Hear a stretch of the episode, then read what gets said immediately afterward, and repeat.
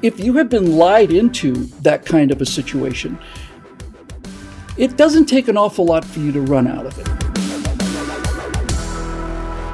Well, hi, everybody. I'm Bill Whittle here with my friends and colleagues Steve Green and Scott Ott. And uh, we've noticed that some of our YouTube comments are getting a little saltier than usual. So we decided to do a show without too much controversy. So, guys, let's talk about Ukraine. Yay! Uh, yeah.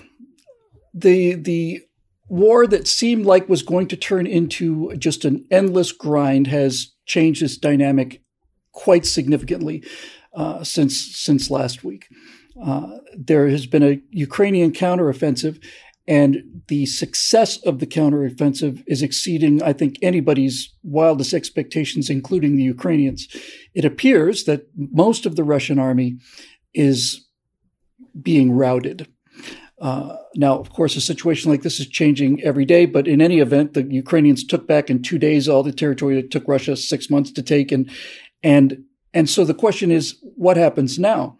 Uh, the Ukrainian leadership, Zelensky, generals, and everybody are faced with a bit of a dilemma. It's a military dilemma, and and here are the here are the two choices. You have to you have to pick one.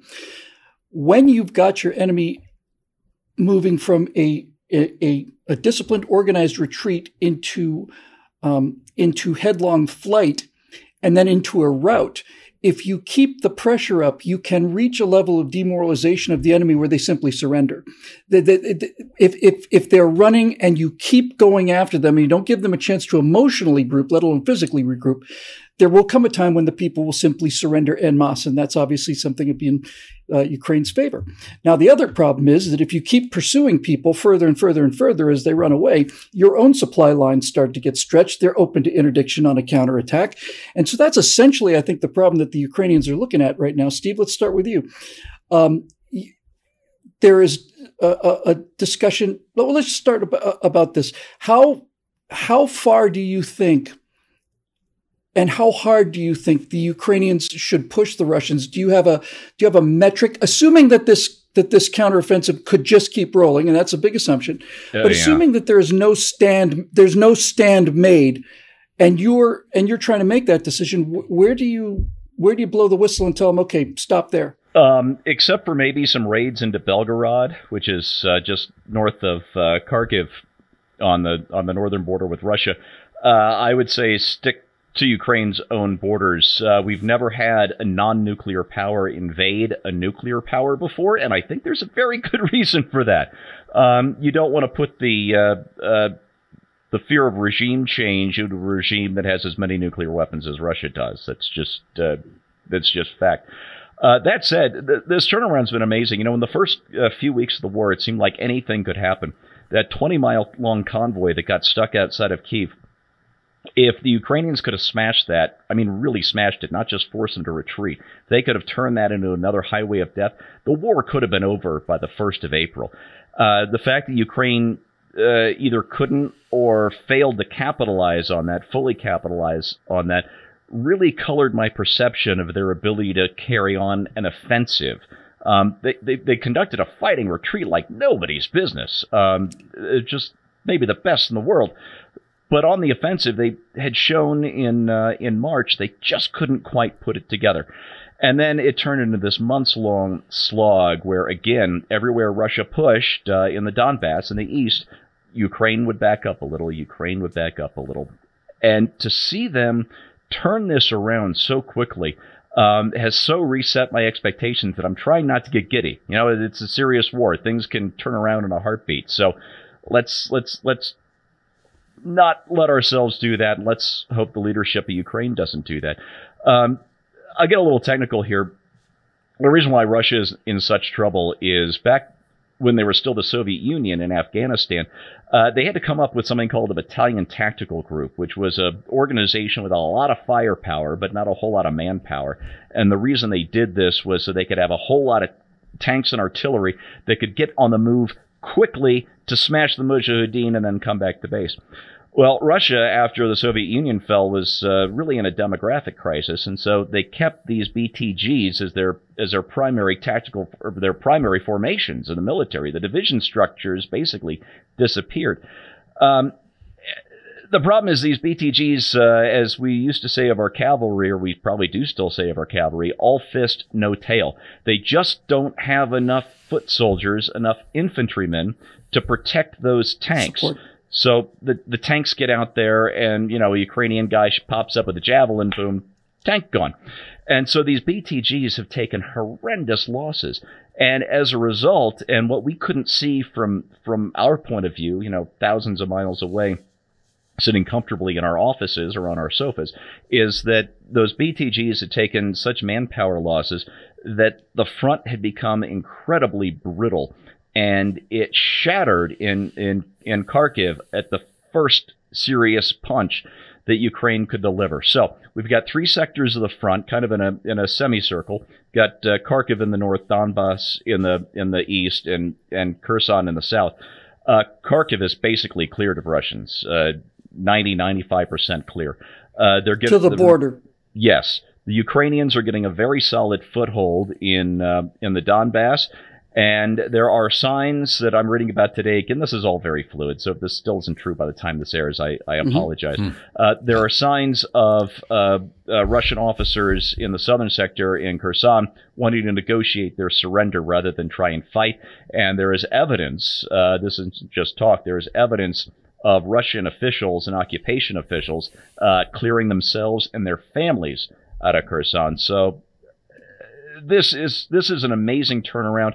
That I just like to say one one last thing to our uh, our Putin fans, whether they're they're paid trolls or whatever. Um, Vladimir Putin has alienated Russia from the West. He has weakened Russia with this stupid, pointless war so much that he is not defending Western civilization from the globo homo people. No, he is turning Russia into China's bitch. That is a fact, and you're going to have to deal with that the the remarkable thing about this entire war is that every other player on the board does not come out of this more afraid of Russia. They come out of it much less afraid of Russia, yeah. much less afraid of Russia. Uh, Scott, you mentioned on our backstage show uh, that that Putin has another problem. He obviously has a manpower problem, and this is not something that he can just fill. Whatever available reserves of manpower he had have already been deployed and to, to some degree either destroyed or is in retreat. And really, in order to get the numbers he would need to push back hard, he would have to basically call for conscription. He'd basically have to institute a draft. Now, the problem with that is if Putin were to do something like that, that would kind of destroy the whole initiative of this being a small special operation where we're, where we're just winning, winning, winning. Do you think he has a way out of this? Because to be honest with you, given the losses that they've taken in armor, aircraft, helicopters, uh, uh, uh, men, I don't see how he does a second invasion, frankly. Well, yeah, and the other part of that problem is it takes anywhere from two to six months even to deploy such troops. Um, you know, you can't just take a guy off the street, hand him a, a rifle, and send him out to the field. You've got to be able to prepare these people, or else you're just sending them to slaughter. Which uh, there's no indication that Putin would have any trouble with just sending them to slaughter. He's already done that with he a bunch of Russia's yeah. boys um, at this point. Yeah. So, you know, he's he's be between a rock and a hard place. And if I'm uh, I'm obviously not I have no military experience. I am not a tactician or a strategist in military, but I can't help but thinking if I'm Volodymyr Zelensky and um, you know trying to lead this effort this is a two minute drill, and you don't let up in a two minute drill. You snap the ball and you snap the ball yeah. and you snap the ball and you keep it moving down the field. And if you've got the uh, opponent in disarray and in flight, the last thing you want to do is give them a chance to regroup.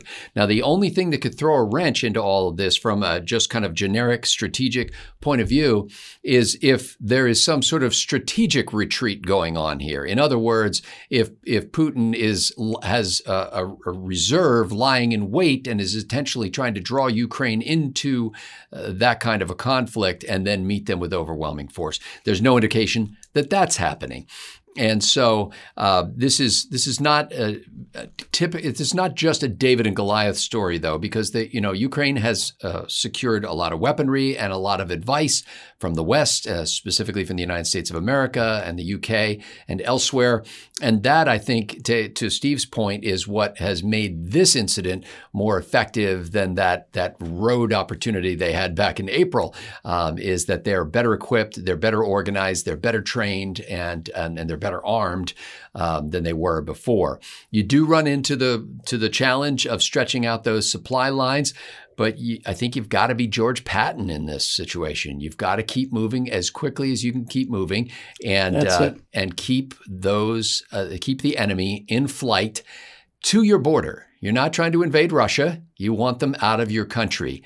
Get out, and we go home. Yeah, you're right. It's a David Goliath story, except that somebody slipped David a nine millimeter Glock just yeah. before he walked out in the middle of the field. Uh, so so look, there's there's a there's a bunch of things going on. There is there's reliable, credible reports even during the interregnum period that Ukraine was striking targets that are actually in Russian territory. They were striking them with some of our HIMARS rockets and and sabotage operations and so on. So making the Russian side of that line hurt is part of winning a war.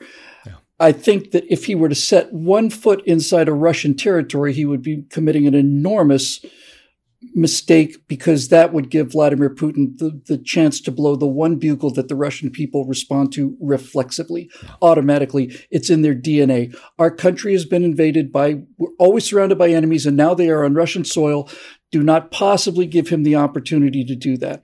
I think the end game for Ukraine, best possible end game in a situation like this is you not only get the Russian troops out of uh, Ukraine, you also get them out of Donbass.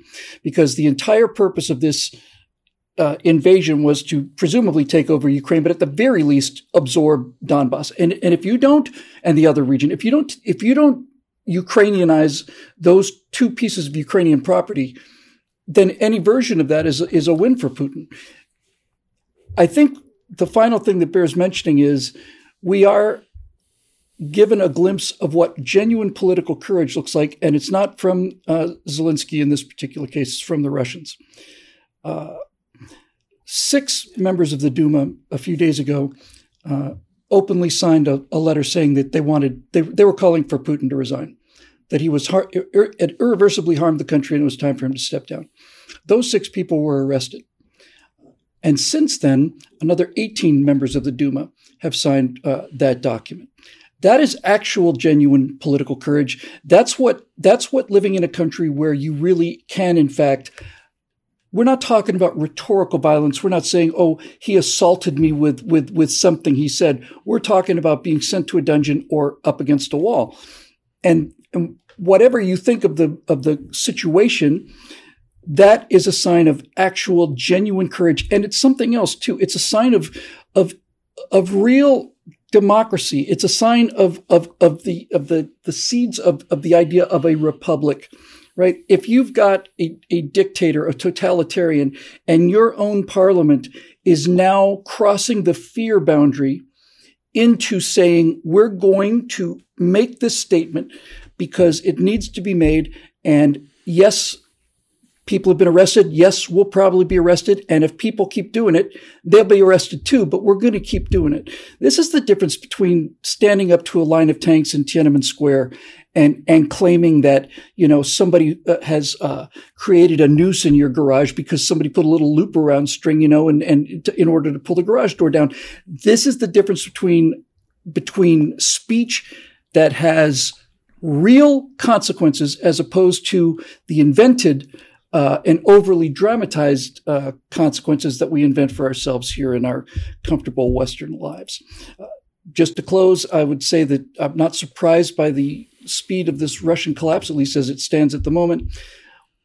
Of all of the things that I've ever heard in all of in all of military history, I have never heard the equivalent of what I heard Russian soldiers saying in the days after the invasion. Namely, they told us we were going to the Crimea on maneuvers, and the next thing you know, we're in Ukraine uh, fighting Ukrainians. I am not, I, I don't think Xerxes ever lied to his soldiers about where they were going or what they were going to do.